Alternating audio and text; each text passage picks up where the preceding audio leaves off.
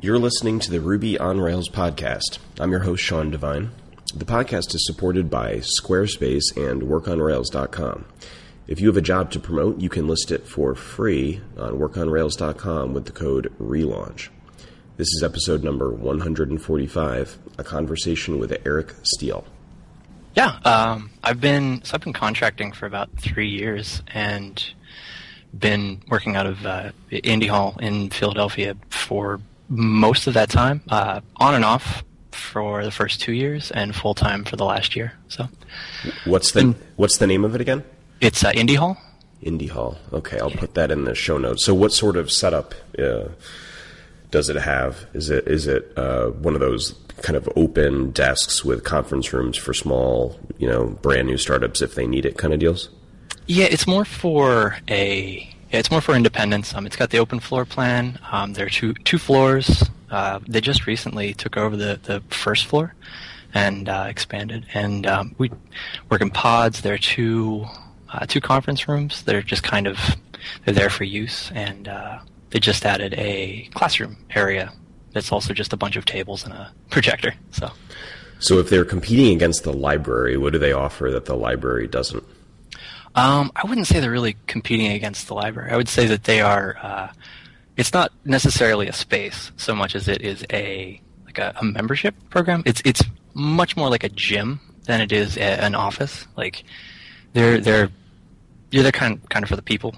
Like treadmill and, desks, kind of thing. No, no, no, no. not that kind of. Okay, not that far, like a gym. Um, Got it. But uh, no, it's it's um, the the membership uh, and and like the just the ability and the habits of, of going in there is is more of what they they promote, and um, so so you won't find a lot of startups in there, and uh, it's a it's a lot more um, democratic than um, than like a company run thing. So I, I worked out of um, oh, I can't even remember what it was called in Denver, but it felt more more sterile. This place feels like I know I brought somebody there from Denver. They came in and they said it looked like how they imagine Portland to feel. Right. There's just just cardboard art up on the walls. Uh, there's a Triple H stand up um, with a shirt just back in the corner somewhere. So it's it's comfortable. Yeah.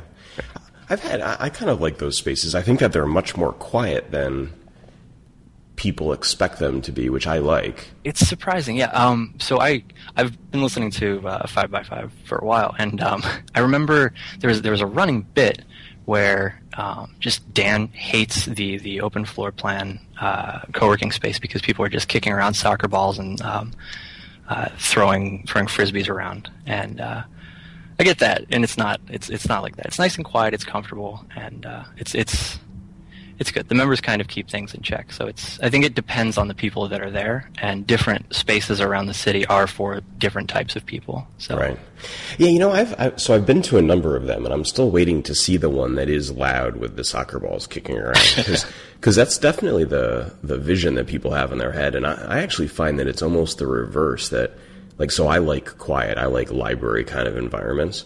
But if you didn't like that, I could see it being a turnoff because it ends up it, it's it's very quiet because a lot of them don't have music in the background and there isn't tons of idle chatter, maybe a little bit. But. Yeah, it's uh, it's nice and it's fun because um, a, a, lot of the people that are there uh, have been there long enough to to like, it's it's my social group like it's my uh, my group of, of friends is I, I try not to to cross the, the, the work that I do and the, the people that I work for um, with the people that I spend most of my day with. So that's a cool idea. It sort of like makes having all your friends be from work a little bit less. It's nice, and it's uh, nice, and it, it, makes me a, lot less terrified. Uh, I mean, I, I, worked in an office uh, for two years before I started uh, doing contract work, and um, whenever somebody would come up to my desk, it was just I knew it was a nightmare. Like I, I was the catch-all IT guy, like, oh, your Outlook won't print to the printer, and I had to spend like five hours to, to do that. And so now it's kind of kind of sticking to that. Uh, I don't really work with anyone out of this space. Is it's more like I don't work with family. Like I, I want to enjoy these spaces uh, and and not be afraid of who's coming up to talk to me. So, hmm. cool. So tell me a little bit about the contract work that you do. Uh, contract work, I they they turn into mostly uh, long term uh, full time contracts. Like I like to work on one thing at a time. Um, I I don't know. I have a, I have a background in uh, design, weirdly enough, and uh, found myself out of necessity migrating uh, like about five years ago to web development stuff. Um, and I've just kind of found myself living comfortably in that space in between, and because of that, I've I just tend to take this this role of talking to people who have these like, ideas, like the the I I, I want to do this thing, I want to have this startup, and then just taking it all the way to completion. Um, and so you usually, usually work with new new companies. Yes, it's it's it's nice. Uh, it, it's nice having a clean slate. I mean, I've I've done my fair share of rescue projects and worked on teams, and, and I like those too. But my ideal clients are ideal contracts are just these nice ones where it's I'm I'm helping uh, in in every way, shape, or form. So, so you're like a, a technical co-contractor. Yeah, yeah, I, I like that. Yeah, um, uh, if if I were to stay on, I would end up being some form of CTO, much much farther down the road. Got but it. I like I like working on contracts because it's um, new ideas every time.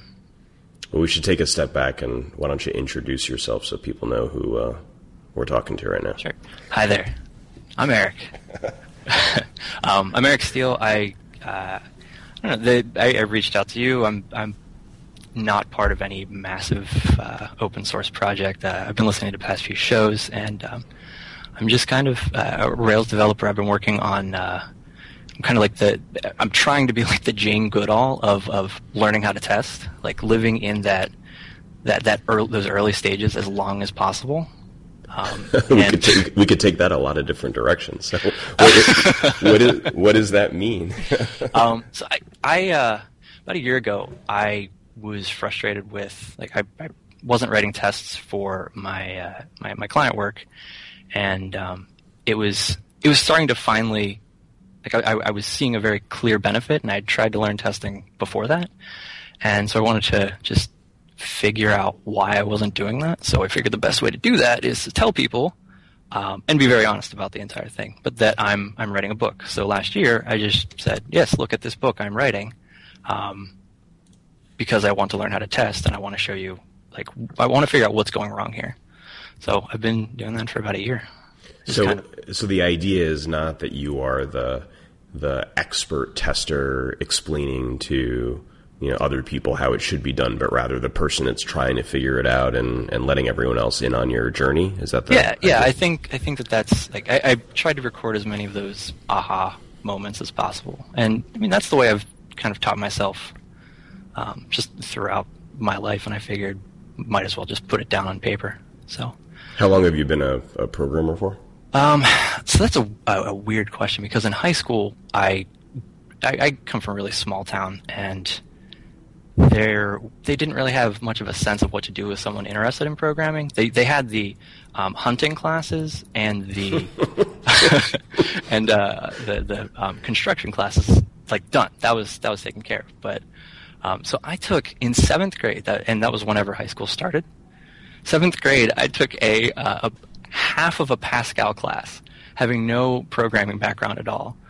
Um, Wait, which half of it did you take? The, the first half, like it was just. well, I guess I, that makes more sense than the second half. Yeah, I guess that's better than the second half. It could have been much much worse, but uh, then, um, like maybe two years later, I didn't get any more uh, any any more experience testing. They threw me back in the same like uh, three quarters of that same testing class, the same Pascal class, and it was just it was weird and haphazard. And it finally sorted itself out. I, I took some uh, again another half of a Java class. I don't understand what was going on uh, there, but it. So at this point, you've taken well, it depends on how you count. You've either taken one and a quarter classes, or if we count the Pascal, half a class twice. yeah, I I could teach the first half of that class now. you should put that on your resume.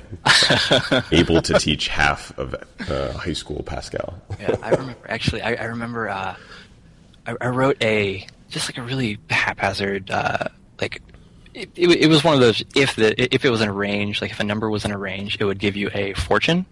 Like it was just uh, a, a, case statement, effectively. And uh, I, I, turned it in as one of the projects, and the teacher freaked out because of the predictions that I had included. Like you'll, they were all negative. Like you will die a terrible, terrible death. You will. and so maybe that's why I only took a half a class because they they just uh, found, swept me under the rug. this, uh, this guy's a creep. We got to get him This, out. this guy is is not rating good things. So, ha- ha- where uh, where was this town that you grew up in? I grew up in uh, Rockwood, Pennsylvania. Um, it was very far away. I tell people that I grew up in Somerset, um, Pennsylvania, which is a uh, turnpike stop and uh, south of Pittsburgh. Um, been I've been living in Philadelphia for about six years now.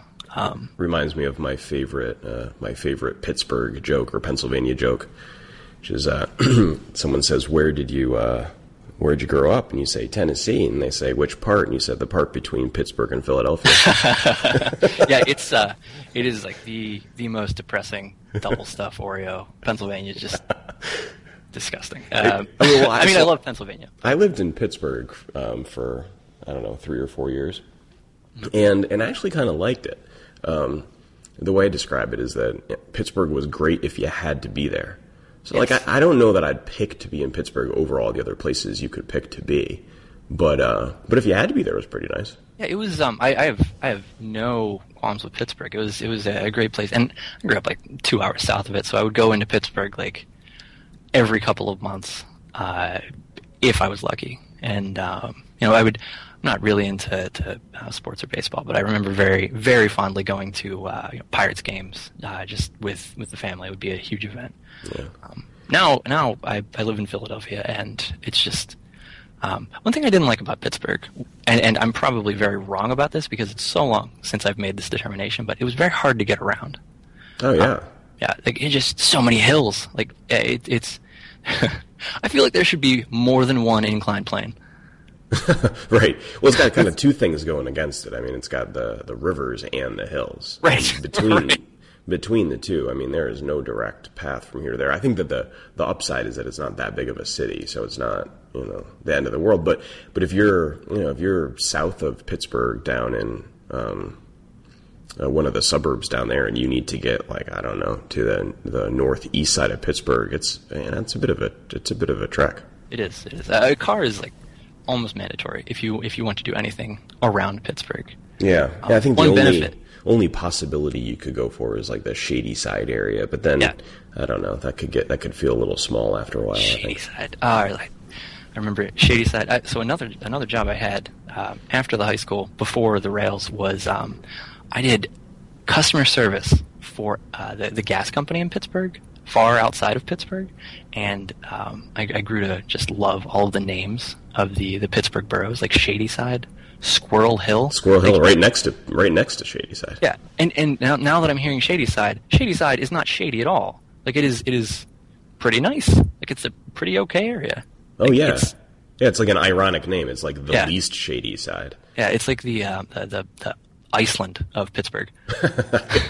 I think that's totally right. Well, I like uh, the other place is Oakland. So people say like, "Where do you uh, where do you work?" And I worked first when I lived in Pittsburgh in Oakland, and they're like, "Oh, geez, so kind of like in San Francisco, but not quite." I'm like, "Oh no, Right, right. no, not that Oakland." No, no, no, no, no, no, no, no. Oak, Oakland, the the uh, Pitt, Oakland, CMU, Oakland. Yeah, Anyways, yeah. So uh, my only rural Pennsylvania story is so I, worked for um, the big trucking company Conway for a number of years, and uh, back in I worked there uh, during the like the economic uh, existential crisis of of 2000 and what was that 8 so we had to close all of these terminals around the country. Terminals are like um, cross dock facilities that, that the freight moves in and out of and drivers work at. So I had to go around the country to um, with some of the other guys that we had on the executive team and, and explain to, to um, uh, people around the country why we were closing these 40 locations. And a lot of those days were pretty stressful, but none more than uh, I don't remember the name of the town, but somewhere in like the the mid north region of central Pennsylvania. oh no, no, no, no, no. oh boy!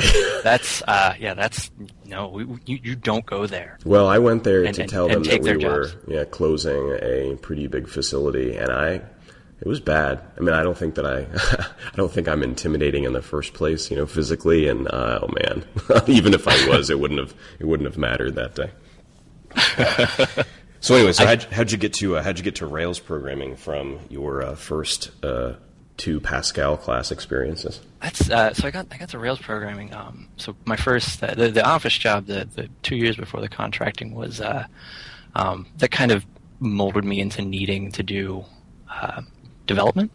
And uh, I, had come out with a design degree. Uh, we we had talked a little bit on, on Twitter. I, I went to DeVry. I'm not proud of the fact that I went to DeVry, but I went to DeVry, and I got a weird graphic design education from DeVry, and I, it's just it's weird. I don't I don't know why I took that there, but um, I ended up parlaying that into this just agency work um, from an internship, and uh, so I started working like with uh, with Magento for e-commerce stuff, um, uh, CodeIgniter for uh, client work, and we had contract somebody con- contracted somebody to do a uh, an API for this little product that we were working on uh, with in Rails. I had to help design the entire thing, and I had no idea what I was doing, and I didn't like that. So hmm. um, I started digging into it, and that was my first uh, got my cut my teeth um, watching somebody else do all this, and it just it stuck. It was such a I, I, I liked it as a tool. I liked what I was able to do um, from a um, I'm a I'm, I'm a technical guy, but like li- living in that space between the the design and the development, it kind of it, it, it makes you appreciate the um, the shortcuts and the magic uh, yeah. a little bit more. So I can definitely understand why the, the sort of the DeVry uh, experience would be one of those things one wouldn't be so sure how they want to uh, position. but at this point, I think it, so. The reason we were talking about it on Twitter, I think it sets up one of my favorite jokes right now, is someone someone says, "Well, how'd you learn how to program?" And you say, "Well, I I um, went to one of those those code schools that that people talk about, kind of an accelerated program where you'll kind of learn on the job, you know, but but uh, meet other people trying to do the same thing, and they say, "Oh yeah, where?" And you say DeVry, and then you know they get to try to unpack the, the fact that it's it's actually an accurate statement and makes them feel differently about everything. Yeah, if there if there is an institution that is prepared for that, um, it would be DeVry. I. Uh, I my relationship with DeVry was really weird because I came in. I actually but before, like right out of high school, went to them. Uh, didn't like it. Took time off to do a whole bunch of other work, like the gas stuff, and, and right. uh, came back in actually 2008, um, just as you were. You know, I, I, heard about this guy up in the middle of the state that was just causing a ruckus, shutting down uh, um, truck, truck right. and I thought I had to get out of there. So I, uh, I went to Philadelphia, back to uh, back to DeVry, and um, had much more of like a, an adult mindset of just how to handle my education and everything. So I, I like I worked with the dean. Like I, I, just talked with the, the people involved a lot, just about what I was getting out of it and, and how to move stuff forward. And I got to know a lot about how like just that institution works because I was trying to get stuff for, for, for the students. So now, what does and if this question's too sort of uncouth to ask, then just tell me. But what does a DeVry education cost? I will. Uh, it's not uncouth because it's probably one of my uh, big sore spots or sore spots there. Um, I don't. I actually don't even have. So, so the program I took was an associate's program. Um, it is a web graphic design program, and I, uh, for two years, I have about. Um, I, I, think the number I looked at last month was uh, still sixty-five thousand dollars in debt. Wow. Um, and that uh, that wrapped up in twenty. Oh, I don't even remember. I want to say 2010. Wow. Maybe 2009, 2010, something like that. So, so that's a lot. Yeah, it's nuts, and it's. Uh, now, now, was it? Is it that? Yeah. So did you? So if if I could have asked, uh, you know, Eric one second before he started DeVry how much it would cost, did you know it was going to cost that much, or did it somehow ended up being a surprise? And if so, was that like your fault or theirs? I think um, I think it was it's a matter of education uh, before the education. Like I, I, didn't know a lot of what was going on, and I knew I wanted that thing. Uh, I wanted the education, I wanted the experience, um, and it didn't matter. Like everybody in my life was telling me, like, don't worry about it. That's what loans are for. Keep going. And um, I, if I understand correctly, you're, you're going through something very similar with your uh, with your daughter. Yeah, yeah. So my daughter actually decided uh, yesterday where she's going to college. This is a very timely question. Mm-hmm. So, so, she made it. You know, apparently there's a there's a there's a thing now for kids where they make it official, and there's you know there's some sort of selfie posted on one mm-hmm. or more of the social. And the networks. school the school gets them a promise ring. you know what? You, you, don't know how true that, that is. So, anyways, so yesterday she she uh, announced she's going to uh, Wisconsin starting next year. Congratulations! That's that's awesome. Yeah, thanks. But that's been a, it's been a it's been a thing.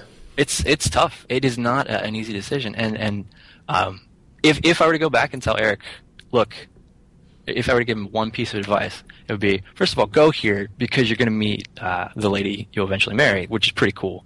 Um, but be aware of how much money you're putting into this because that's a thing that's going to be with you for a really long time.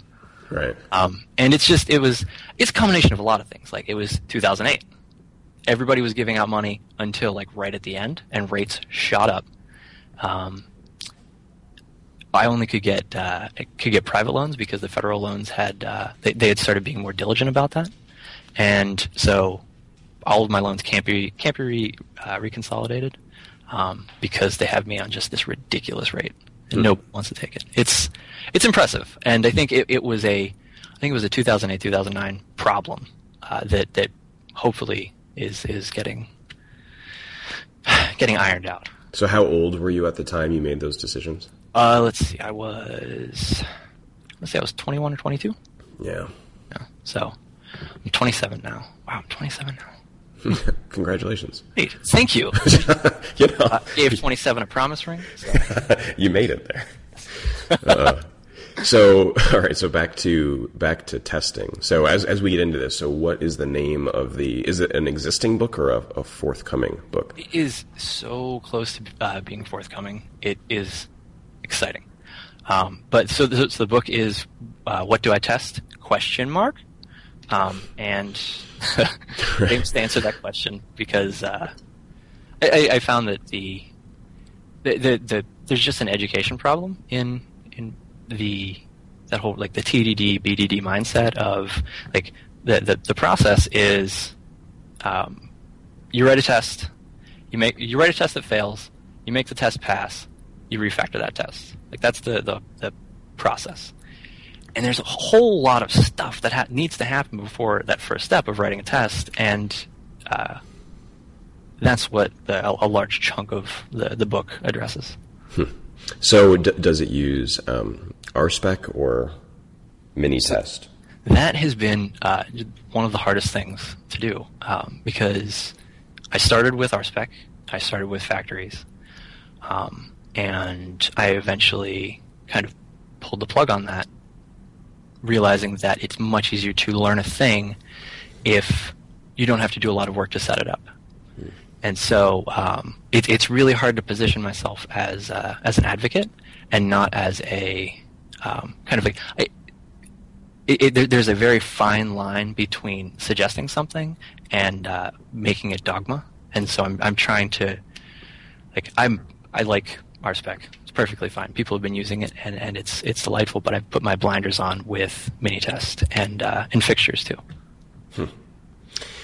I uh, I, I kind of feel the same way. So I like RSpec, mm-hmm. and and uh, you can like something without disliking the thing that's a competitor of it. Exactly. Yeah, so I don't dislike Minitest. I just like RSpec. Yeah, uh, and there's, I, I, think that that is the uh, the biggest problem out there. Um, just in, in all of the articles and all of the, the self education of testing, and just that perspective. Um, because I one of my one the, the, one thing that will make me angry uh, about uh, whenever I'm doing research or writing anything is whenever I happen upon an article that says this is how you should start testing. This is how you should like. This is the best way to do it. This is it. Um, and it's just all these things, which is ironic because I'm writing a book about it. I was going to say it's sort of like a like a self-hating mindset. yeah, it's it's um, the, the the tone that I try and take is a like this is what I use. This is what has worked for me. Like I, I, I try and present it in that way. Like I, I, I've used RSpec before. I've used factories before. I've used these things. This is what helped me learn. You, I'm not saying that the other is bad. I'm saying it's easier to learn with this. So in in that context, that is what I make that like. You should probably use mini Minitest if you want to just start testing. So I'm going to make my case for factories, and I want you to to, to like agree or disagree. Excellent. Uh, as you see fit. So I think the factories are essential for one type of thing in particular, which is if you have to test um, methods that depend on uh, leveraging the database to find things. And so, in other words, if you've got scopes, and I know there's like a, a smug possible answer that I, I, don't think you'd give, but that some people would give. like, well, you know, the whole thing should work without the database. You're like, well, what happens when you have like five million records and like the application needs to provide some methods to get at those records, and you obviously can't walk through them in in Ruby. Um, so, anyway, so any anytime I have uh, methods or, or, or, classes that primarily have methods that are focused on on querying the database. Factories are, are a godsend that I think without things become a big pain. Uh, how does that match up with your sort of perspective? So that's uh, that's interesting because I've been I just finished up a, like a chapter on collections, and um, so I pretty it, it was I tried to make it not too dramatic, but um, I'd been using factories in the book up until about a month ago, uh, two months ago, um, because I, I, like factories. I don't like writing things, and uh, fixtures just felt felt too much like creative writing, and I was repeating myself a lot. So um, I I happened upon a, an old contract that I had written fixtures for, and so I weighed the options of uh, rewriting the entire thing in factories or just using the fixtures. And so I thought, ah, whatever, I can just do this in two days. I'll deal with it. And um, I ended up liking it a lot um, because of the the. So th- there are two things for those uh, database queries: getting stuff from the the database. You had mentioned having a lot of uh, of items in the database. Um, is that is that what you would be testing with that? Like testing five thousand records? Oh no no no. So when I when I test, uh, like I'll give an example. Let's say I've got a um, let's say I've got like a search object that takes a bunch of of parameters and then constructs a search on a class from those parameters. And I'll test with just a couple of records in the database, but if I tested the, the, the main point is that it has to be hitting the database because right. in the real world there are going to be millions of records. So right. you know if, if it was just like walking through a collection and testing the individual items to see if they should be included or not, that's not going to work. Um, so I would say it, that the, the answer is uh, is dodgy, but it depends on the scale of what you're doing. Um, if it's a, a large search object that has a lot of possible outcomes, you'll want to have factories. And I, for that project, I was using factories alongside the fixtures to generate. Um, what was I generating? I don't remember. But uh, th- there's nothing wrong with having those factories next to the fixtures. The fixtures I would use in the most common single object tests or, or uh, anything that would need a complex test because it was just there all the time. And then the factories I would use more often for creating new records. So um, let's be clear about nomenclature here. Sure, about sure, sure. Fixture versus factory. So what what exactly do you mean when you describe? All right. So a, a, a, fixture is pretty much a a fixture is a static uh, record, an object that has been created uh, by most likely by hand. You probably aren't going to be using. If you're going into the fixture mindset, you're writing these things uh, on your own without using any generators. Um, they are pulled in by Rails uh, in, from YAML files, and they are just inserted directly into the, into the database, uh, skipping the entire um, object creation process, uh, validations, callbacks, anything like that.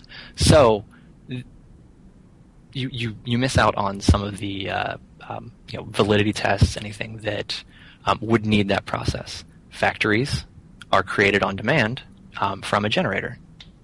Use uh, most often I was using uh, like a faker gem or the the faker gem, mm-hmm. and um, so so you can quickly create new records and, and get all the validity stuff and, and create them as you need them within the test from within the context of the test. It's it's nice. It's very nice to be able to spin up a new object to for that specific test case, um, which is why I mean factories exist in the first place. But your main so your main reason to go away from RSpec and um, factories in the book is to sort of get uh, to reduce the dependencies uh, of the test environment, or is it something even more it was principled it, than that? Yeah, it's it's started that way uh, as like I, I don't want to keep I, I don't want to um, have a bunch of things that you need to add to the Gemfile in order to learn something because like uh, learning testing is not about learning the libraries and it's not about learning the syntax nearly as much as it's about learning the habits and, and the mindsets that go along before you start using the syntax and everything. Um, so I wanted to keep that as small as possible. Fixtures, um, I, I, switched over to them for the book because they, they gave that advantage. Then I started using them in my day to day, and I found um, that I stopped having to do that um, the, the, the stubbing dance mm-hmm. where where you, you need to stub out all the objects and the and, uh, relationships, anything, any dependencies that would uh, pop up that you didn't want to create for that, um, and it just made it simpler to to just start writing those tests. Um, and it, it, was it was just a nice little side effect that I, I think I'm going to be incorporating um, in my day to day once this book is out and, and working on client stuff again. So how do you approach the uh, how do you approach the the the book when you make a change that way. So let, us say you get you know three quarters of the way done, and then decide something about the way you approach describing things in the book. You know, would be better if it went a different way. Do you go back and change the whole book, or is the book part of that choice, or is part of the book that choice, and then describing how to adjust from you know whatever approach you were using previously to the to the new approach, like from factories to fixtures. Um, yeah, that's that's interesting because I, I the the way I, so I'm using Scrivener to write, and uh, Scrivener's it's really cool uh, as far as a it, it's pretty much an IDE just for writing a book. Like it's it's really really helpful. Um, it's terrible with handling code examples. Um, so I've just got this other folder. Uh oh. yeah, it's it's uh, it hurt. Fortunately, um, the way that I had organized it, um, I've got like my entire workflow involves uh, just uh, one single shortcut in Vim that yanks out the uh, a, a, syntax highlighted. Uh, it's syntax highlighted in an entirely different um, theme for the book uh, that pulls it out in an RTF format that I can just paste it directly in there. So if I have to change uh, any syntax, I have all of my code examples in one folder. They're not. It, it wasn't a lot of work, and I just went back, changed the section about fixtures, and moved on. Mm-hmm. So it was painful, but it was not as bad as it could have been. So have you seen that new um, that new project from Michael Hartl that that uh, sort of is an uh, a branch off of his uh, Rails tutorial book that's sort of like a self-publishing workflow for books about programming? Yeah, I saw that. Um, I was I, I, have this awful habit of uh, as I'm going to bed, I will just skim through uh, Twitter Oh yeah, that's and that's that's a bad idea. it's terrible. It's absolutely terrible. Do you have um, any other bad ideas you can share? sure. Um, do you guys have a lot of money? Because I know where to not put it. Um, um skip all of your meals every day. Um, right. Fall down your stairs. Um, I broke I broke my arm. That was that was the thing. I broke my arm like two months ago. That was a weird thing. Uh, uh, not good for a programmer. Oh, terrible, terrible. Yeah. Uh, like we can, if we can aside here, that was a weird experience that I'd love to talk about, or we could firewall that later.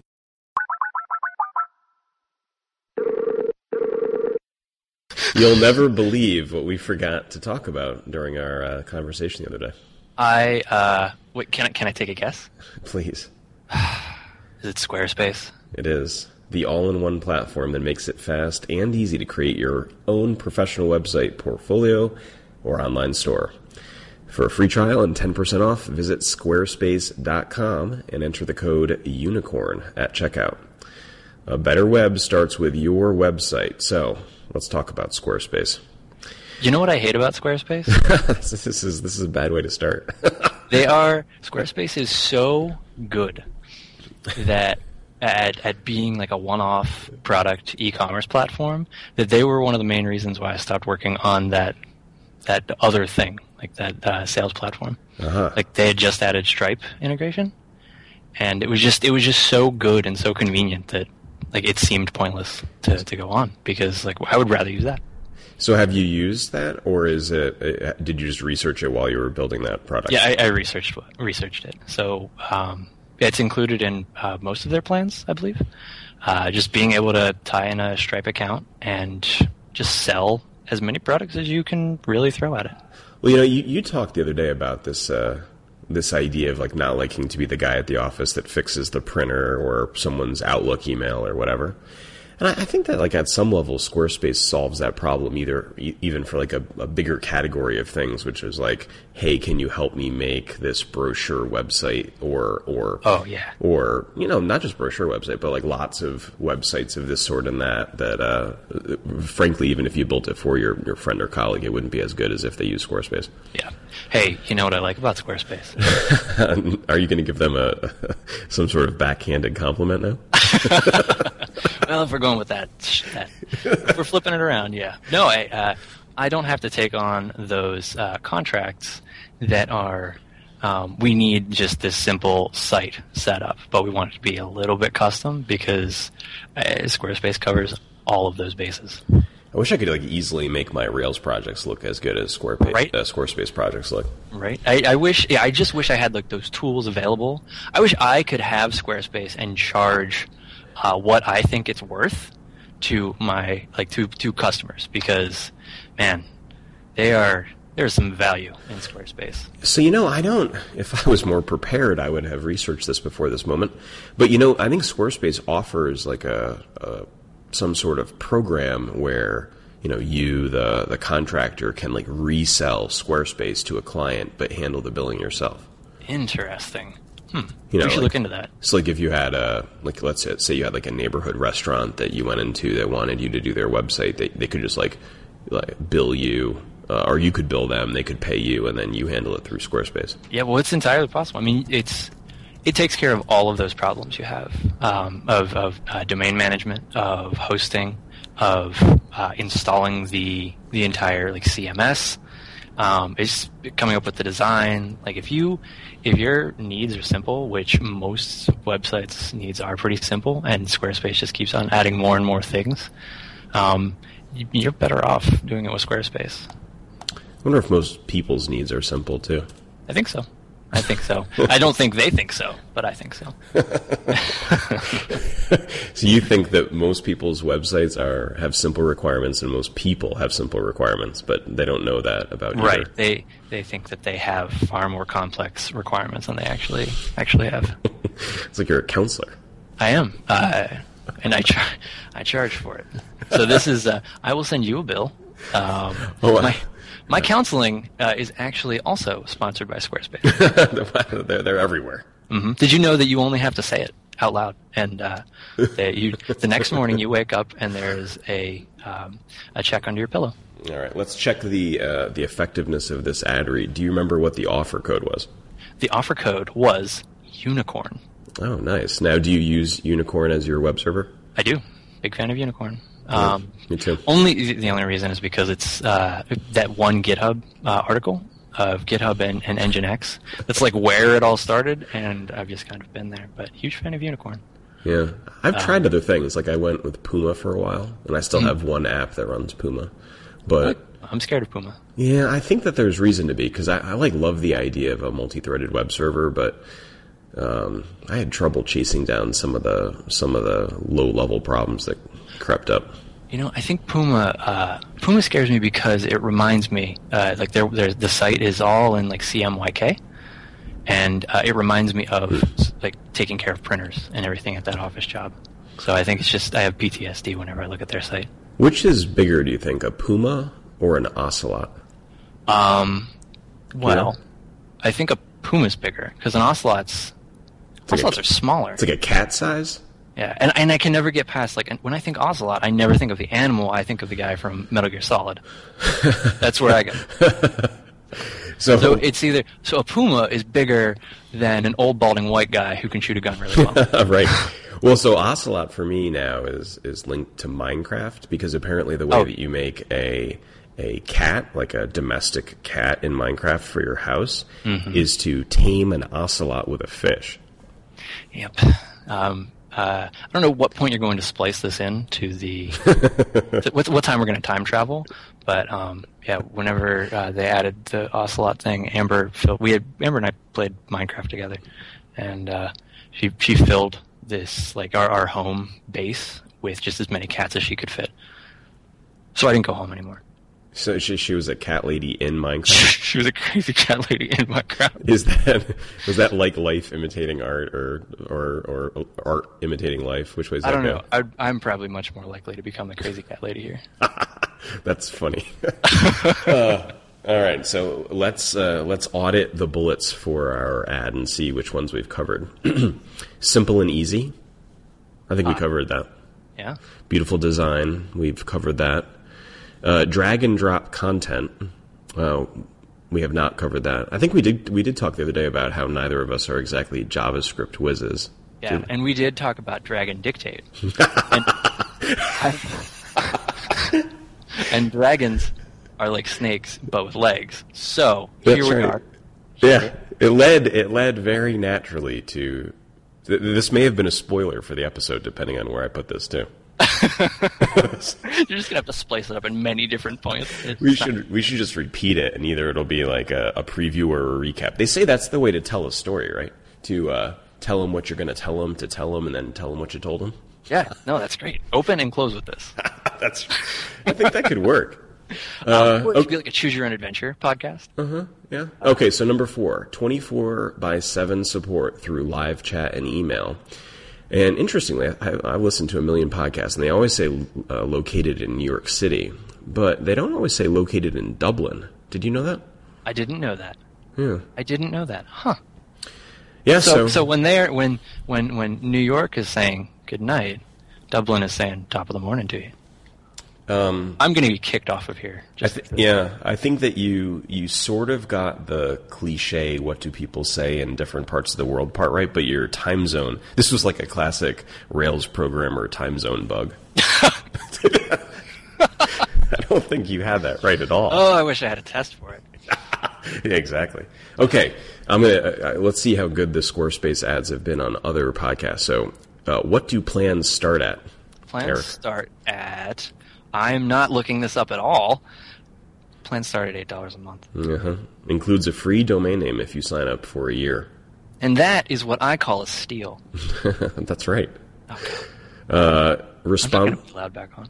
Yeah, responsive design, which uh, which is super awesome. If you've had to do that, Oh that yeah, front end Uh, work, th- having that alone, like just having having that come out of the box, that alone is worth eight dollars a month. Like, if I don't like doing that. no, it's terrible. And that's even with like great tools like you know we talked about uh, ThoughtBot the other day. Mm-hmm. Have you used um, uh, what's the name of their new framework? I'm gonna say it's bourbon or yeah. bitter uh, because I'm drinking bourbon right now. right. Uh, bourbon, yeah. So, it, what an amazing uh, uh, project to make your kind of to clean up your views so that they're semantic. Just awesome. I actually I have not had a chance. I I would like to. I've heard about it. I would like to. Uh, I'd like to play with it a bit. Yeah. Well, there there are like four projects that go together. There's bourbon, neat, uh, bitters, and refills. I think are the four. And like refills is, are like the kind of like copy and paste templates for things you may reuse uh, now and then. Like if you need to do like a like a hamburger menu or a or a little card or whatever. And then they've got bitters, which is like your like uh, style reset, and then uh, and I can never remember I can never remember which one is which with with bourbon and neat. One of them is like a grid, and one of them is uh, a bunch of um, like sass mix-ins for this and that. But altogether, it makes a tasty drink. Those uh, those that was good. That was good. That was really good. Oh yeah, Mhm. Um, and they, they can name. They're they're really good at naming their projects. I just I like them. what's your favorite gem name of all? Oh, Of all the gems, that's you're putting me on the spot right now. I'm gonna say bourbon because I'm drinking it right now. it's it's it's either cheating or drinking or drunk. Well, sure what that is. actually happened was uh, I was silent for about two minutes, and you just spliced in what I had said earlier. That's, that's right. I could have said ocelot or dragon. And it's- can you imagine someone thinking, "What the hell's ocelot? I've never even heard of that gem." Like, they can't find it. They just can't find it. Um, Figaro. Figaro is my favorite name. uh, my favorite. gem. I like Figaro just in general. I don't know what it's. A, I think it's named after a cat from uh, one of the Disney animated movies, but Um, yeah, environment variables. I remember. I don't understand why, but when I was first programming Rails, environment variables, and, and when I was deploying to Heroku early, environment var- variables seemed like um, like black magic to me. And in hindsight, I have no idea why, because there's nothing black magic about them at all. Well, you're touching it's uh, you're touching the like the operating system. I guess. Like, like I guess it, so. it, it hurts. It hurts a little bit until you find uh, Figaro. Or now, um, now we'll be able to use secrets for that, right? Yeah, yeah. There's secrets in Rails now, and and there's um, dot env, the dot env gem, which I think plays well with uh, Foreman, which you know I use for most projects to start up all the processes. But anyways, all right, we have we have two bullets left. Uh, right. uh, second to last is uh, the uh, the commerce functionality. So so tell me a little bit about it. I've never used Squarespace's commerce functionality. How's it work? So the commerce functionality is um, it's very much what I was modeling that product after. Where if you have a if you have a simple like one-off thing you want to sell, like a, an ebook, a video, something like that, uh, you can wrap it in a Squarespace page, I believe. And, uh, and it, mind you, this is from months ago, so I'm kind of going off of memory. But it's um, you, you can sell arbitrary products on on the site for uh, whatever it costs Stripe. So it's Stripe's Stripe's fees are thirty cents um, for each transaction, and then two point nine percent, I believe. And um, and Squarespace doesn't take anything on top of that. Uh, Wow. It's included in your product. Yeah, it's, how how cool is that? Like they just pass it on. They, they see they see this as a clear value add uh, to you if you're trying to to make that sell. So eight bucks a month to you get a site, and then you can just start selling stuff as uh, as needed. So that And you can that should either store. be in the bullets. So I'm just going to be clear. I haven't audited Eric's claims. That that either is a brilliant idea, which they aren't doing, in which case this ad read is totally incorrect. I'm going to court. We're either in big trouble, but that's a good idea, frankly. Free idea. So the the um the, the plans are uh, so we've got three three plans right eight eight sixteen and twenty four. I'm still doing this from memory. Can you believe it? Eight sixteen and twenty four. And uh, the first one, the first plan eight, you get uh, one product, and you can accept donations. Second plan, the professional plan, I think, is uh, up to. I think it may be the most popular. Also, It, it seems like it might be the most popular, um, and you can sell up to twenty products. Uh, so that that turns it into more of a store. wow. Um, and then businesses, which you are at this point. If you're selling, if you're selling more than twenty products, you should be you should be calling yourself a business. Uh, I you can sell think so. unlimited. Yeah. Um, I, I, that's a crazy deal. I think that whether or not Squarespace adds it to future ad read uh, bullets for my reference, I'm going to add this detail to my bullets because I think I it's think super great. I think it's it's it's really really great. Um, I was digging through uh, the feature index right now, and um, In your in your mind. Yeah, I mean, we're, we're already time traveling for the podcast. Might as well make it more interesting. Um, but no, the so so the the commerce integration stuff is it's fantastic, and um, the I don't know what one thing that I was really looking forward to in um, what I was building was the ability to, to subscribe people and have a, a like a form uh, to, to get people on the mailing list, so I could let them know, hey, my my product's ready to sell. You can buy you can buy the book now. It's it's ready for pre-order, and you can do that with Squarespace. You can set up a, a mailing list and and um, let them know whenever your products are ready. That's awesome. I feel like we should put up one of those uh, like single serving web pages that says like you know could my client's project be done on Squarespace for eight bucks a month instead of hiring me.com and then it, and then you could just say like probably. Dude, Yeah, sure. I mean not your. It- I don't mean your clients. I mean the hypothetical. Right, right. And how it depends because that's my answer for everything. That'll be the, the the contractor's answer. I like that. All right. Uh, how many credit cards does someone need to start building their website today?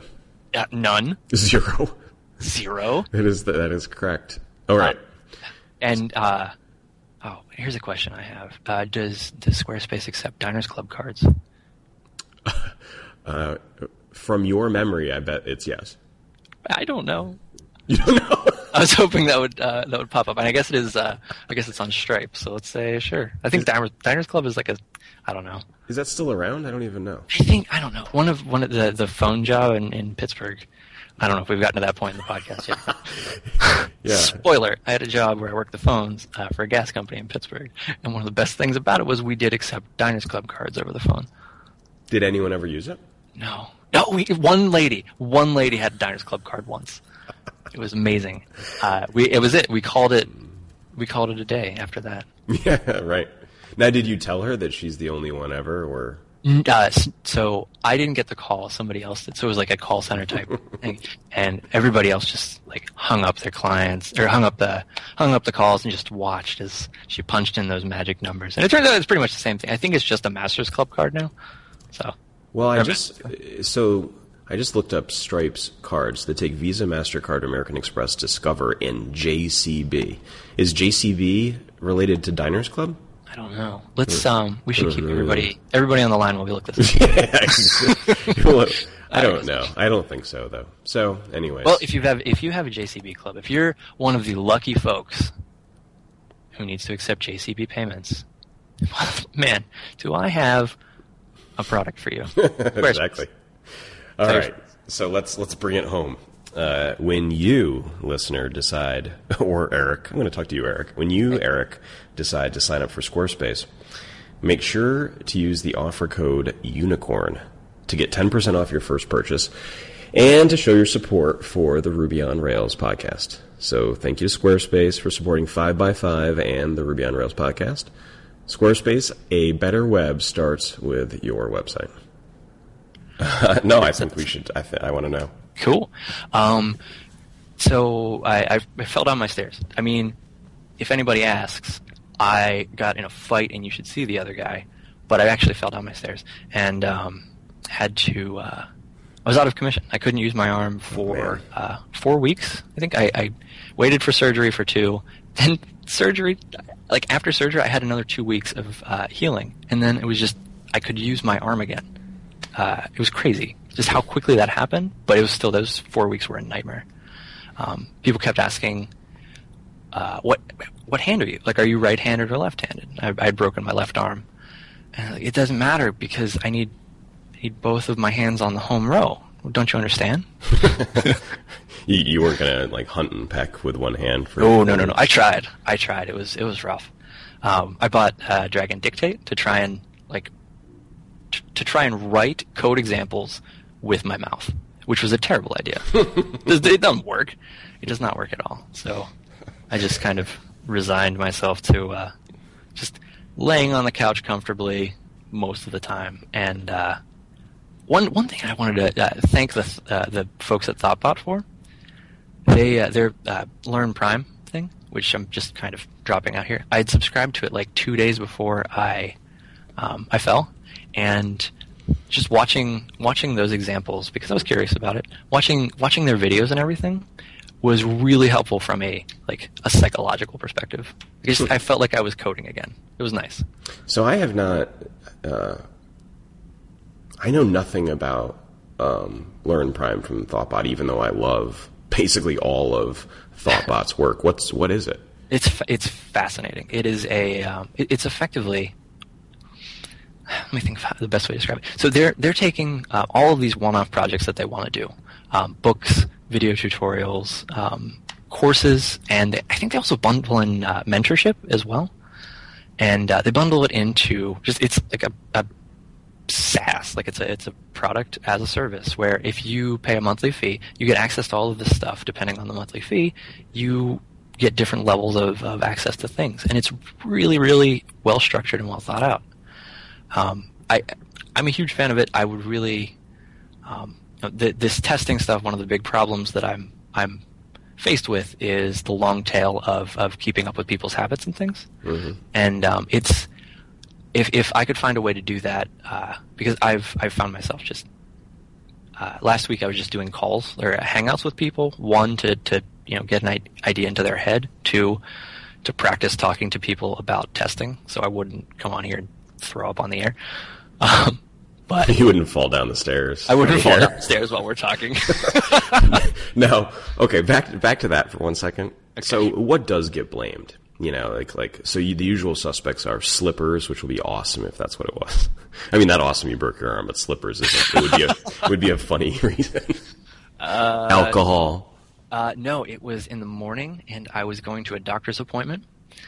Ironically, and uh, well, well, or conveniently, depending on how you. Well, no, because it was a different kind of. It was a, it was a head doctor, not a an arm doctor. Mm. So. And this is the second time this has happened in my life. Like I had broken my thumb because I was uh, on my way to a. I don't know, I had like a flu or something, and I just slammed my thumb in the car door. Sorry, everybody, for saying that. But uh, yeah, no, I slipped. Uh, I wet boots, fell down the stairs. Yeah. I um I don't. So I don't you're saying this is the second time on the way to a, like a some sort of general practice doctor that you hurt yourself. Yeah. oh man. I, uh, it's it's it's been an interesting year. oh, in one year. Oh, uh, no, no, that was that was when I was a kid, but it's just been a generally interesting year. so, are you still doing this uh, this ThoughtBot Prime? Thing? I'm not, um, because uh, it, it was just it was more of a financial thing. Like I was kind of trying to uh, bring back or bring down my my expenses. Like it was a really cool product, and um, I, I, you know, I, I, hope that mentioning it here will will absolve myself of just going in and leaving. But right, this is how you're giving back to open this source. This is me giving back to that community. Yeah, yeah. Well, um, but it's really it was it was really helpful and i was it was more of a i was i was curious about what they were doing i wanted to see what the actual product was like and it turns out i just got this amazing amount of value even though i wasn't i'm not i mean i'm not a a, a, a green developer anymore i'm still there's still plenty that i can learn and i don't think i'll ever consider myself an expert on anything but um it was it was nice that there was still stuff in there um, that I was able to just fill my day day with while I wasn't while I couldn't code. So not to this may be pouring salt in a in a wound to ask this question, but so like compare what you'd imagine you'd get out of that for two years plus like associated work related to, to doing it compared to say DeVry. Uh, yeah, it's it's impressive. Like I, I don't know if it's I don't know if we are in some sort of um, you know self education or federated education renaissance, but or if it's just the fact that I've been on the internet more and, and I'm in this this space where this is a, a, more common thing, but I've noticed just this uptick of, hey, we know something. Here's how we can teach it to you um, for much less than what you would need for a private loan. Um, yeah, it's just it's exciting. Way less, it's, like one tenth. Yeah, it's very very cool. I'm and um, I, I I feel like not just uh, not not that it's just a, a business opportunity, but it's a responsibility of mine as someone who has put time into researching something and, and, and thought about something to uh, participate in that. Like, well, now that you're 27. Now that I'm 27, I mean, I mean, I'm almost, I've got like a few years left, honestly. I keep falling down these stairs. that's, that's right. Just don't get sick again. So, so why, why write a book? I don't uh, know. I mean, you know, they're always they're like the joke, the punchline answers to that question that people say. But uh, but like, what what's your reason? I um actually I have a perfectly good uh, good answer, and it's two parts. One, um, I am. No, I'm not judging. I mean, any answer. Oh no, no, no, It's, okay, i have told you I went to DeVry and I fell down my stairs. Okay, we're everything's on the table here.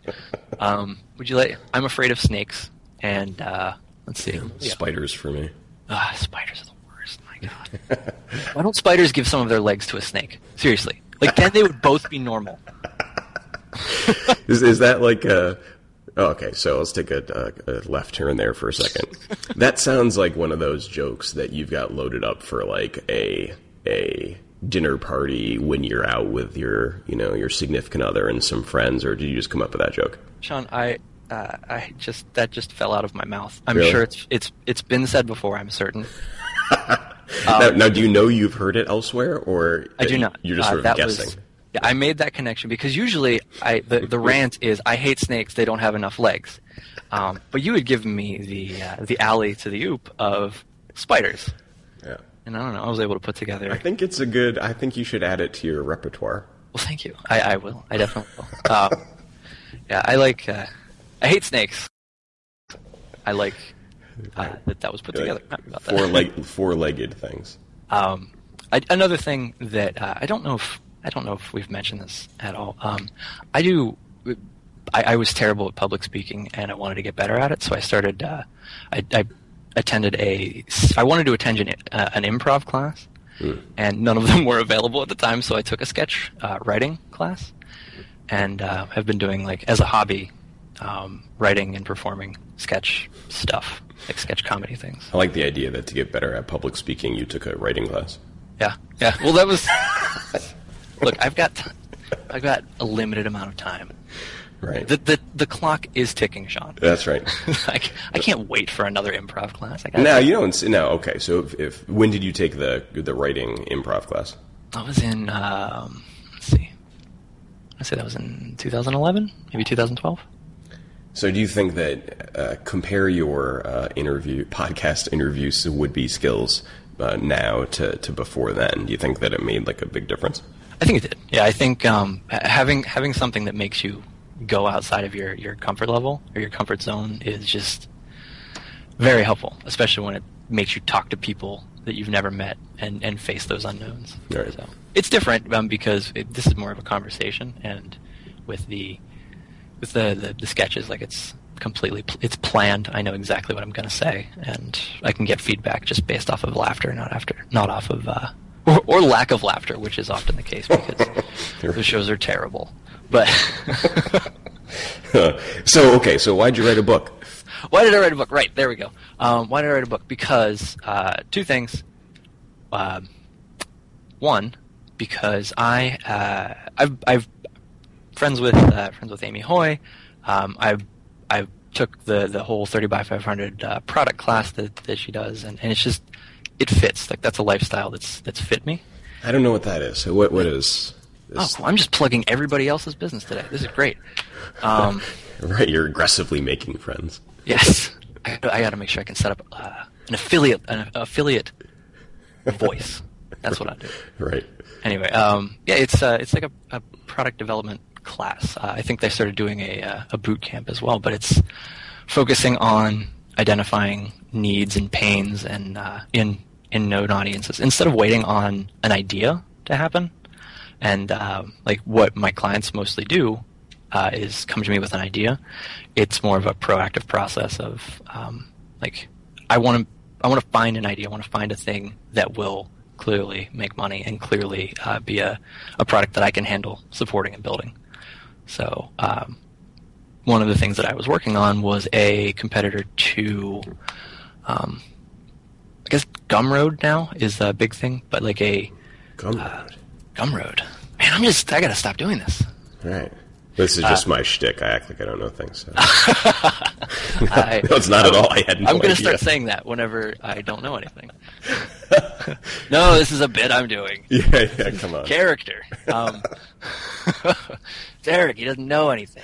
Um, I heard I heard a, an expression by the way for that. There's like a, a, name from the movies that I heard on the Incomparable podcast. Mm-hmm. The uh, now I'm gonna forget it. The uh, it was like the ignorant eunuch, but it wasn't ignorant.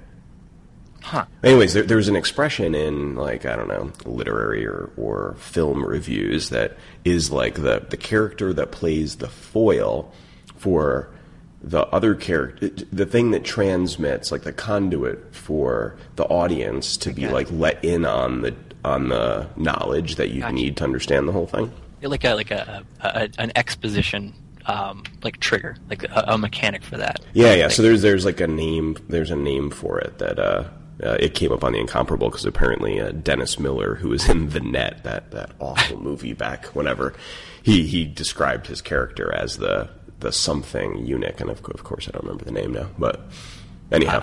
So love it. I not love not it. In, that's a thing that exists. I'm not intentionally. I'm just actually being that. All right. So um, Gumroad is is what? Gumroad is a uh, it's a sales platform. Um, and Gumroad, they're really good. Like they're pretty much the reason why I stopped working on this thing. Um, but before that, I'm trying to think of who the other there, there's just this weird space that it seems like nobody had worked on their website since 1997 or uh, no 2007, wrong decade, and um, so so the the technology was there for you if you wanted to create this like one-off product. You wanted to sell your own books. You wanted to sell um, access like tickets to a, a, a, webinar that you were hosting. Um, this would make it easy for you to sell that stuff as quickly as possible uh, by by linking like a, a, Stripe or a PayPal account. Right. And um, I did not like any of the solutions out there. Uh, again, until Gumroad came along, um, and ended up just rolling my own and uh, trying to find the best way to uh, to market it. Unfortunately, I did the wrong thing in the, that entire process and um, was just kind of building something that I felt. And uh, the book came up actually as uh, well. I don't know how to test. It would be great if I could test this thing that I was building. I should write a book on tests. So the book on tests was actually a test book for this other uh, product that okay. I just threw away and kept the book. Got it. So what what book on testing did you read in your quest to to learn that you think made the biggest impact on you? Um, I actually didn't read any. Uh, I, I, don't think there were any books on testing that, that stood out. It was all of the other books that I read. Um, Sandi Metz, uh, object oriented design. I don't remember exactly what it's called. Yeah, the the object oriented on Rails. She pra- uh, practical. Uh, I always see people use the like an ac- uh, abbreviations P O O D R. Okay, yeah, so that practical object oriented design on Rails. Such uh, amazing book. Uh, it, it's it, it, was just so helpful, and it. Uh, I think it was the second book to hit me in the face with something with that that just made everything I was trying to figure out click. And that I'll, was, I'll take the bait. What's the first one? the first one uh, was well, I was hoping I would have enough time to remember it. Um, oh, okay. I thought I was being was, set up for a punchline here. no, no, no. that's the problem. Whenever I, I mention the sketch stuff, I, I, I tend to lead into uh, this is these are all just bad jokes now. um, it was Eloquent Ruby. That was the one. Yeah, yeah.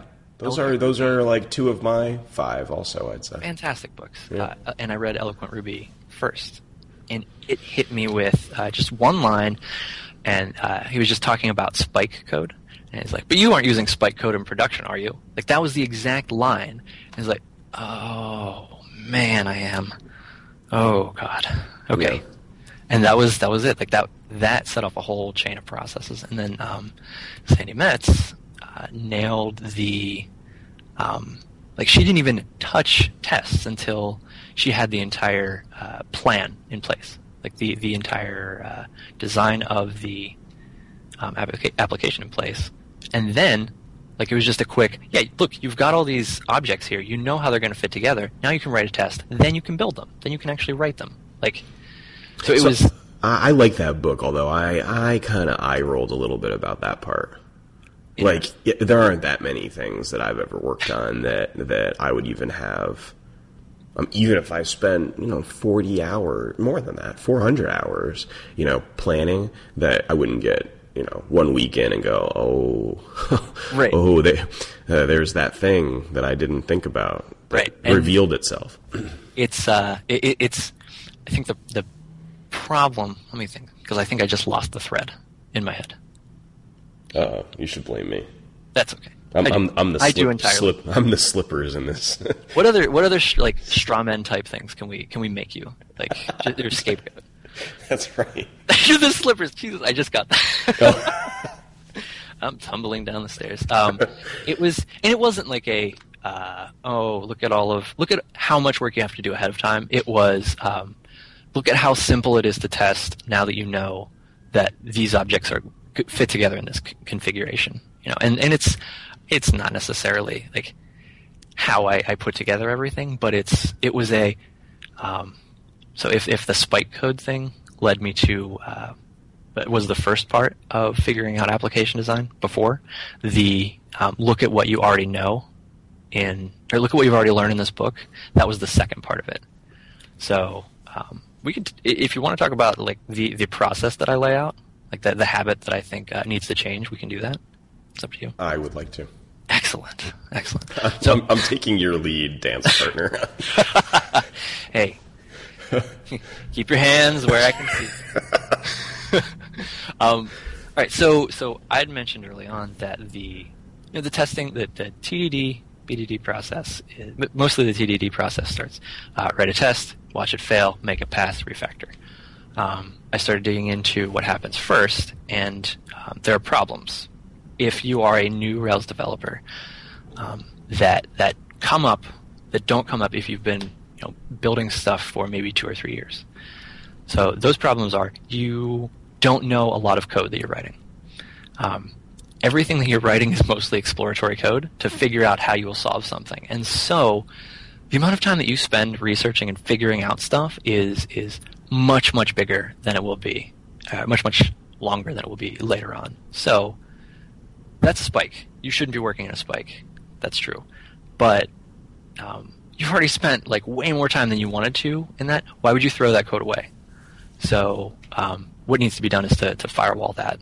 Um, so let me think where I was going with that. We'll start at the beginning.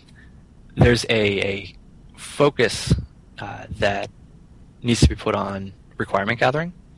Um, right now, if you aren't writing tests and uh, if you're still learning Rails, and you're talking to like a client or a project manager about a feature, the first thing you do is you figure out what you're going to be building. You you get enough in your head that you can start imagining how it will work, and um, enough to just kind of go off on your own and start building stuff. Um, what needs to happen is that needs to turn into a trigger for you to actually ask more questions and think about, uh, gather more requirements. Like stay on that uh, mindset without trying to solve the code yet, and that's a hard habit to break of wanting to figure out how to build that thing that you can you start getting excited about.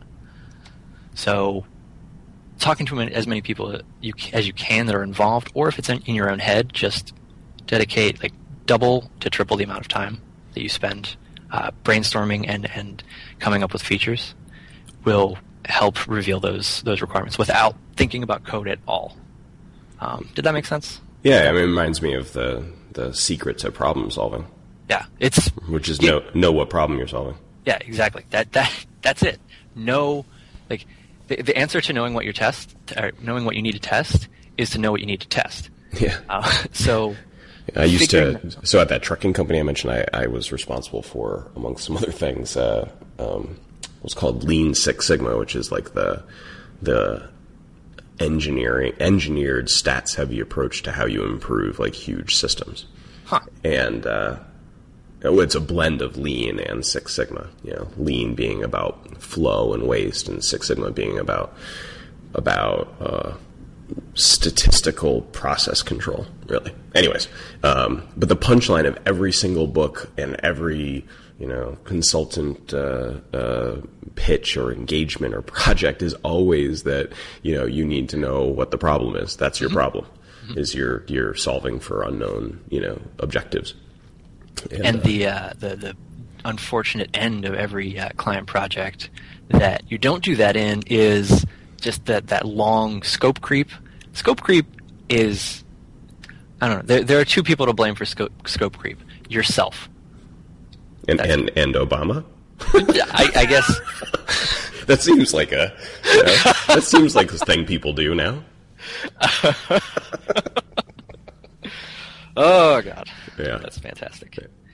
um, yeah. Okay. So uh, yeah, it's it's your fault for not planning the project appropriately, appropriately, and Obama's fault. That's just, it. Just cause. Just because. Uh, and, and no, three people. It's also your fault, Sean, because you're you're you're the your yeah, burden. You're, you're the shoulder. I'm going to stand in as the. I'm going to stand in as Obama in this moment.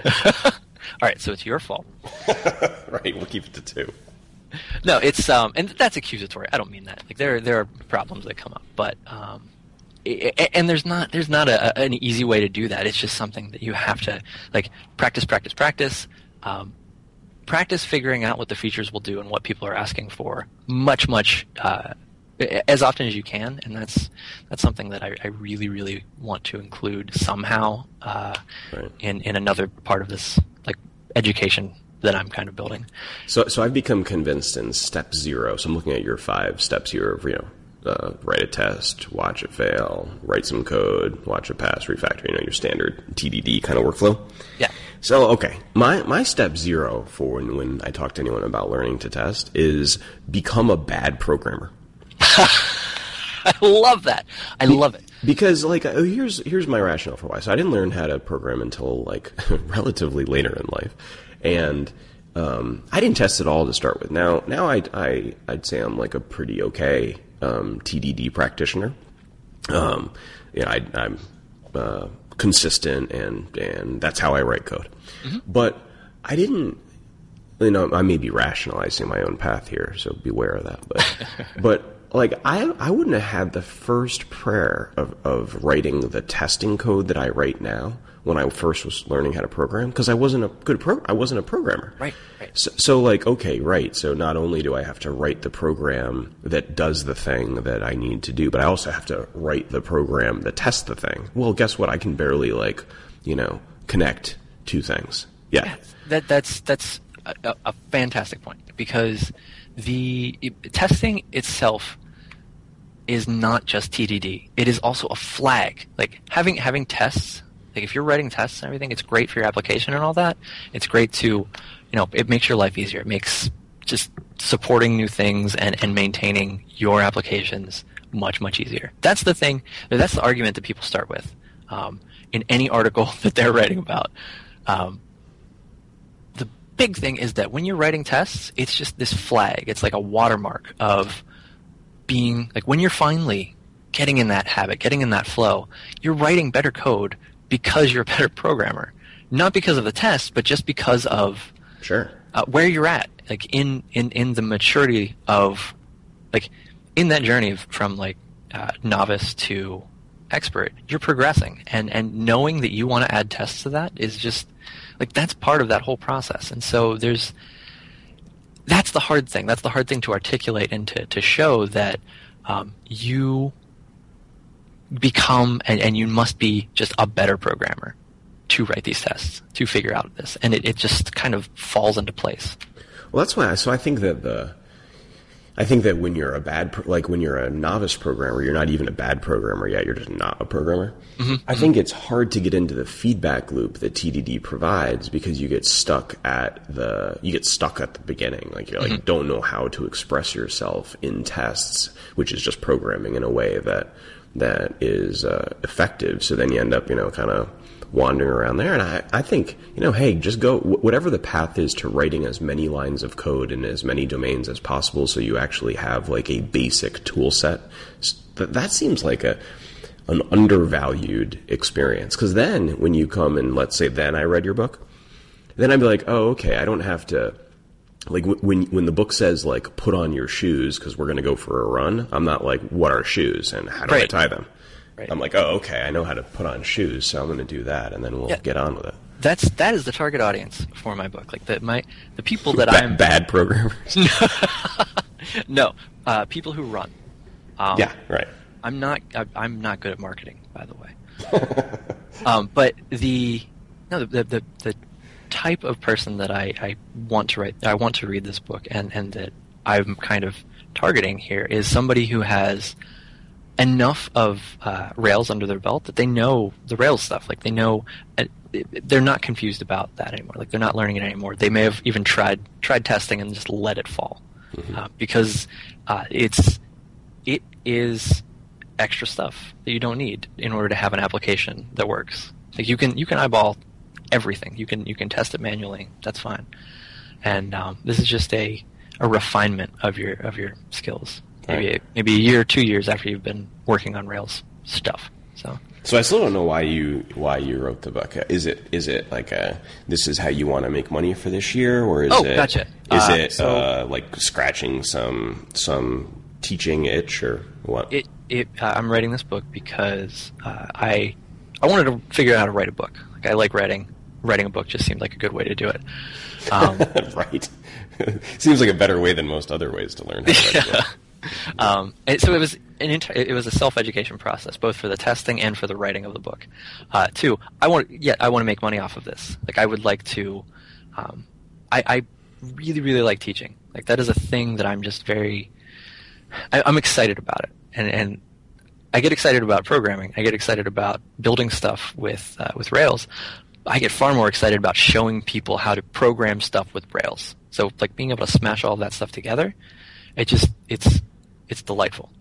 And so um, if I can find a way, and, and I think this book is just like a first step in in that process of kind of owning, I don't know, owning, owning this education area and um, building off of it. I you know I don't want to. The last thing I want to do is is build an empire that nickel and dimes everybody who's trying to learn something new about Rails. Because um, I mean I've seen that happen, and that's not something that's interesting to me. What I would like to do is just have um, have this be the thing that I focus on, and have enough uh, income from these different you know testing education things to support that in a way that I don't worry about it, and I can give the best that I that I need to.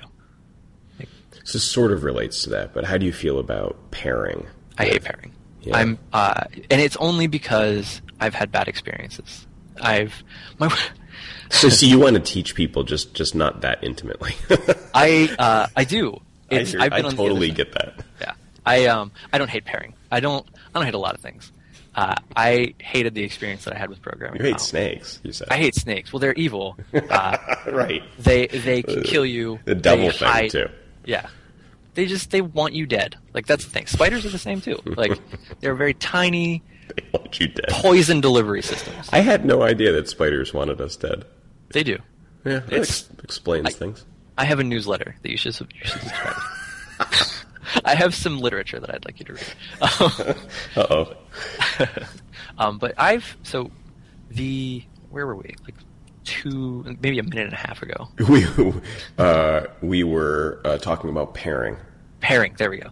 Um, so I've, I mean, I've contracted. I've been contracting. I fit into that um, into that role, uh, that intimate, talking with one or two people who are invested in a project and just doing most of the most of the stuff myself. I've worked on teams. I've done that, but I've also tried to get full time positions. Tried is the operate operating the prime word here, uh, because man, la- last year I have I have just job application nightmares because I don't know. I choke during technical interviews. They they terrify me because it's just I like feel how, like like how so? Like give give me the horror story from the last year. horror story. All right, so um, I've name names too. Leave no, no stone unturned. I have pictures. I know their addresses. All right. I don't know that. If anybody, if any of you are listening, I don't know anything about you. I like you, actually. I'll send you something in the mail that's not. Uh, uh, it's candy. Yeah. Anyway, um, all right. So horror stories. Two of them. One, uh, simple. I don't. It, whenever I'm talking to a, a, a developer on a technical interview, I just start to choke. Like this is nice. You and I. This is a conversation about a thing, like high level stuff. I feel like I'm being interrogated for murdering somebody, and it's just it's terrifying because like at, at the beginning I'm confident. No, I didn't. I didn't murder them at all. I wasn't even there. I was uh, falling down my stairs. Like, look, I have an alibi. But by the end, I feel like no, I totally murdered them. Like they convinced me that I, I I'm just awful. So, And like, let's say you were a suspected member of Al Qaeda, Uh-huh. and the CIA had you in. they're- They've detained you, and now you're you're in their custody and being questioned. Like, do you think you're the guy that they could convince oh was yeah. was in on it, and then all of a sudden cops to the whole thing? Yeah, and and uh, just just in case, I am not a member of Al Qaeda. Oh no, it's, it's a hypo- this is a hypothetical. Uh, but yeah, I uh, and I am very easy to convince. Uh, I, it's just I I just feel like I'm wasting their time if they're trying to interrogate me so badly. Like maybe I can help them by just admitting to it and spending 20 years in jail. I think that'd be a great answer to like in an interview and how sometimes people ask the question like, "Tell me something you'd like to improve about yourself." Say, "Well, you know, I I could be convinced I'm part of Al Qaeda, and I really wish that wasn't the case." I uh, that that yeah, that's a yeah, that would seal the deal. okay, so so you, you're you're in the conversation with the the other programmer, and, and they is- ma- uh, they make and- you feel two inches tall. Yeah, make me feel two inches tall. Now, on uh, like I, I think in in this uh, I, I had mentioned uh, that it was a, a, a JavaScript focused um, role. Like they had mentioned that that they were looking for someone with some front end experience, and so I had mentioned that you know I've I've worked with both. Uh, you know, I've I've worked with Backbone, and I've worked with. Uh, I, I, prefer to roll my own with uh, jQuery, and I've used uh, Miraculous or uh, Scriptaculous.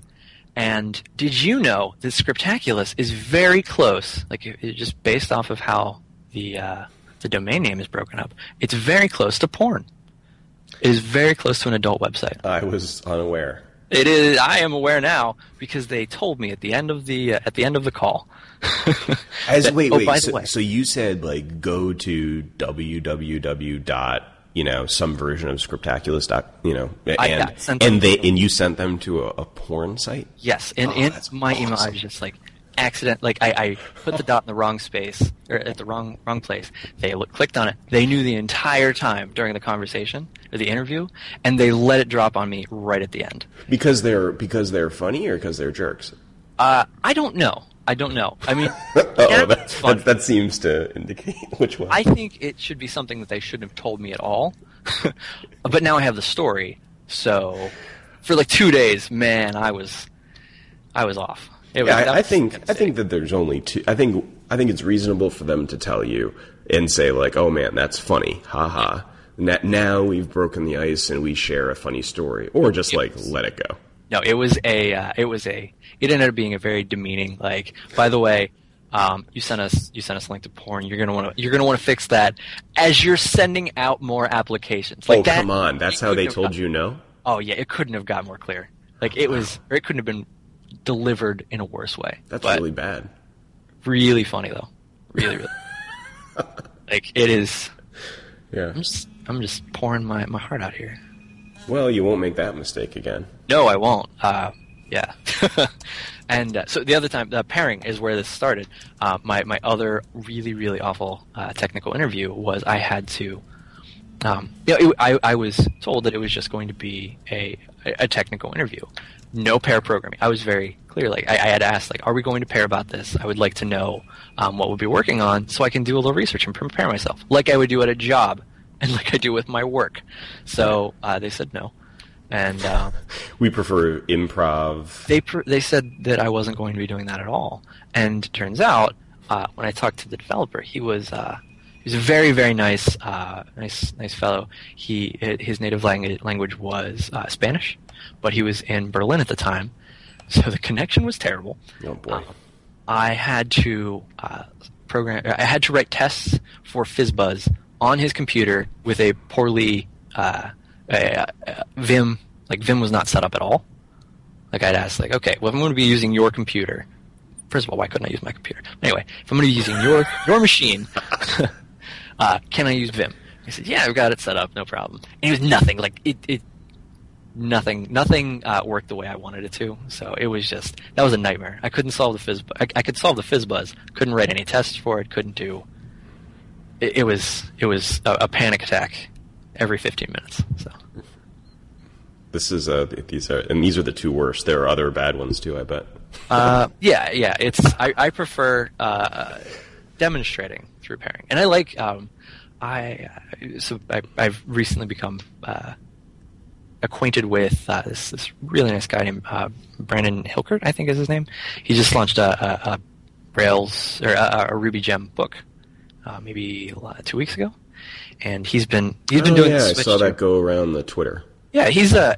Uh, he is also uh, just outside of Philadelphia, and we did this weird thing where we followed each other on Twitter, like at the same time, because he was talking at Philly RB, and I had just put out this fixtures article, and we didn't weren't sure why the each of like why the other was following each other. So, um, but yeah, we've started talking, and he's doing he's, he's moving over to uh, he wanted to give fixtures and um, Minitest a shot, and I was just kind of I have had some free time, and so I've just would I would do a video call with him, and uh, he would show me things that were really cool, and I would show him things that were really cool about um, like Minitest and fixtures, and it's just been it's been neat. It's been neat doing that kind of pairing where it's like, look at this, look at this. We solve a problem together with our own editors. Like it's not formal pairing where we're both driving the same thing, but right. It was nice. So speaking of uh, Ruby gems, have you written any open source uh, libraries that that you've released?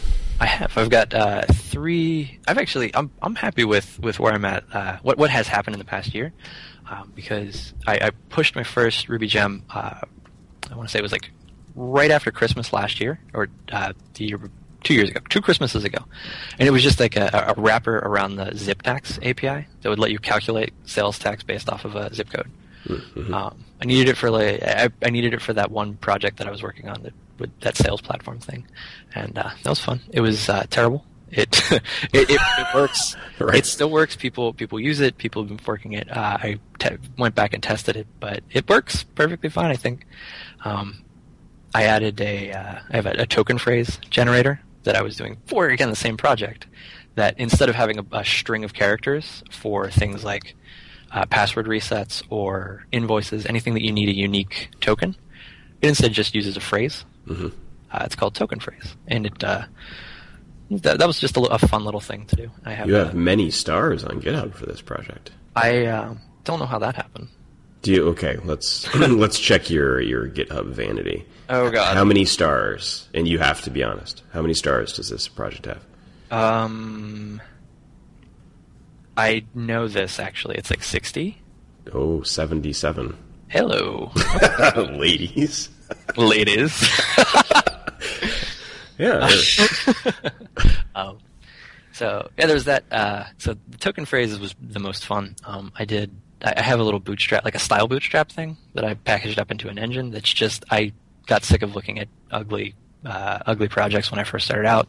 Just include that for the base styles. Uh, that's that's fun. I like that little thing. Uh, instead of using uh, Twitter Bootstrap, it's just my own little thing. This is it's just that steel toe. I'm looking steel toe, steel toe Bootstrap. Yeah. yeah. yeah.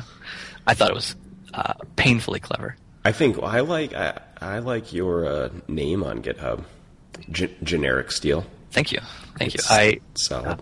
Yeah, I, I had a problem where I was trying to. Uh, we actually, I was I was doing looking into you uh, whenever I first sent you that email of, hey, I'm I'm new here. I want to talk about Rails testing stuff, and um, I was doing a little research on you, and I found out we have something weird in common.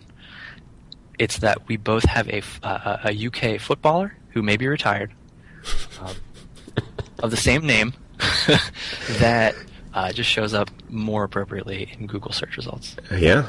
That's true. It's uh, he's. I think he's very well known. Yes, Eric Steele, also uh, relatively well known. I think he's a coach now. I don't know. Yeah. But um, yeah, my, my, name is also the name of the lead character in uh, the movie um, Mystic River. Just. yeah. We should do. Um, we should do some type of like buddy cop movie. Right uh, Steel, Steele and Devine. right. Well, I so I this is a a vain thing to admit, but so I'm barely known on Twitter, and I switched to it a few years ago, just in case I ever had a podcast, so that I could say I'm barely known on Twitter. It it, it cracks me up every time I hear it. So well done. Good Thank planning, you. good foresight. I, I, I, I had no idea it was ever going to be used, but I, it was like, what if I had? And then I ended up having this thing, and which was was just to fulfill that that dream. It's this is why this is we're just fulfilling that one day. but just just like the old lady said. Yeah. Just like Punxsutawney Phil predicted. Exactly. That one day. yeah. Um, so yeah, it's generic steel. That's where that came from. I, they, I Eric Steele is not available anywhere, and uh, my fiance threw that at me, and I, I loved it. So I've used that ever ever since. Generic stuff. I like that you. I like that your fiance came up with it. Yeah. Hey, Eric, you're you're kind of like dull, like a little generic. Yeah, there's nothing really great about you. it fits. Uh, yeah, it, like when I'm looking at you with your family, like you don't stand out at all. Oh, that's funny. Um, and she's, I mean, she's, I, I'm, I'm lucky, but she's the reason. I, I, can remember the the day, the moment, whenever I got into web development and web design at DeVry. Because I was going for um, forensics, like computer forensics, and which is way more DeVry focused. Or, uh, but computer forensics. Computer forensics. What like, does that uh, mean? That means like uh, just finding like data trails and, and, and figuring out how people used computers. Like more like computer like archaeology. Like how where where did this data go? Where is this data now? Like in, in police investigations. Yeah. Okay. So what what it sounds like then? Yeah. It's it's it was attractive, um, but it, it just was not my thing. It bored me, and so I asked uh, I asked um, Amber like, what what what am I good at? What do I do? Like, what do I like? And she just looked at me like right in the eyes. and She said, "Internet." it's like that. Like intentionally being funny, or or yeah, I mean it was it was an honest answer, but it was also uh, an homage to that uh, the slowed down Jeff Goldblum uh, videos. Right. I'd say internet. Oh, that's funny. But it was like that was it. It was an honest answer, and like that day, I switched my major to uh, web graphic design, and it was it was awesome. So that's fun. So you knew her before then, but you met her at DeVry. I met her at DeVry. Changed my yeah, changed my major because of her. All right. You know. All right. So let's let's uh, let's wrap up by talking about Rails a little sure. bit. Sure. So. Uh, uh, what's your relationship with Rails like right now? Um, I would say it's complicated. Okay. No, it's actually very positive. Um, we're engaged. I gave it a promise ring. yeah, that's um, right. No, it's I. I love Rails. I work in Rails every day. Um, every project that I, I, I keep on spinning up uh, example projects for this book, and um, I get to play with uh, Rails 4 a lot. Um, I'm very excited for Rails 4.1 because there are a lot of things in there that um, make my life a little bit easier. Specifically, uh, the the time tests, like the time test helpers. Like, yep. so we don't have to use Timecop anymore. Not that I don't like Timecop, but it's just it's one of those things that it's nice to to have this included. Um, maybe bloat, but I still I still enjoy it. Yeah. Um, well, I, I you know sometimes I wonder if I'm missing something because my relationship with Rails is not all that complicated. Like I like it, and yeah, it's it's not complicated. Not even a, like I don't. That doesn't mean that. It, like I, I, sort of see it uh, the same as I do with you know some relationships with good friends. It's not that I couldn't pick out something that they could do better, right? But that hardly seems like the focus of a relationship is to say like you know is there anything that this that this person or project is deficient well, in whatsoever. I don't know. That's what I based most of, most of my human relationships on. is, is auditing their flaws. What? It's a constant audit. It's a constant review process. Yeah, that's uh, yeah. Oh, lucky Amber. That's what they say. Oh, lucky Amber. She's got four stars. Um, yeah, but I mean, like Rails, like I, you know, yeah, I could come up with things that I think are less than perfect, but, but man, I, my relationship is both not complicated and super good. Yeah, I, it's it it's a tool. It's a tool set, and and it makes me ha- like I'm never angry at Rails. Uh, I, I and it may just be the projects that I work on. Um, I I do not like. We can, this is a, an aside. We're we've been talking for a while. I, I'm enjoying this, but the the JavaScript uh, client side frameworks mm-hmm. they hurt my head, and I they're they're not a thing that I enjoy at all. Especially the um, the byproduct, like what you get from using them, it just I don't understand it. It's not that I don't understand it. I don't see the benefit there from somebody who's just building things to uh, just building projects with a simple feature requirement. Now, p- people that I think are are uh, generally both smart and like reasoned about things seem to like Ember, which makes mm-hmm. me wonder if that's a thing to like. But I, in general, feel the same way. It's I, I I have no problem with the request response render uh, just that life cycle. Like I don't seeing a page load does not bother me in any way. Um, it's super. It's much easier to test. It's much easier to, to, to plan and build. It's so uh, much fewer dependencies. Like it's just as one person who's been doing a lot of work, uh, it just makes my life easier just yeah. with Rails. So, um, and then anything else I just throw into my own objects. So yeah. Yeah, I think the other things in Rails 4.1 that I that I like besides the one you mentioned are I I think this is a little controversial, but I like that they integrated Spring. Mm-hmm. Um, mm-hmm. Oh, that's Spring is amazing. Like Spring, my my testing process is it, this is a dangerous thing to get into for the book too because my testing process is honed to me in a very specific way, um, and I have to strip out a lot of that uh, because it's like uh, my my tool set involves Spring, uh, Vim Rails, just having um, having the right output spit into the right place, um, pry, pry remote, auto. Like there's just that is where I've gone crazy. Right.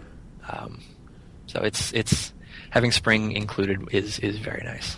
I like yeah, I kind of have like a um, anti finicky approach to the setup, mm-hmm. figuring that like you know, if I if I need this whole rig, then I, it's gonna make my uh, programming environment less portable, at least to the extent to which it's tied to a that is a machine. Very very good point. Yeah, it's it is not a thing. Like I, I experienced that with that. Uh, with the, the pair programming last year. Of, oh God, I don't know what to do. How do I talk? How do I words? So um, yeah. yeah, it's it's tough because uh, you got to. There, there's that balancing act of will this actually? First of all, am I wasting time figuring this out?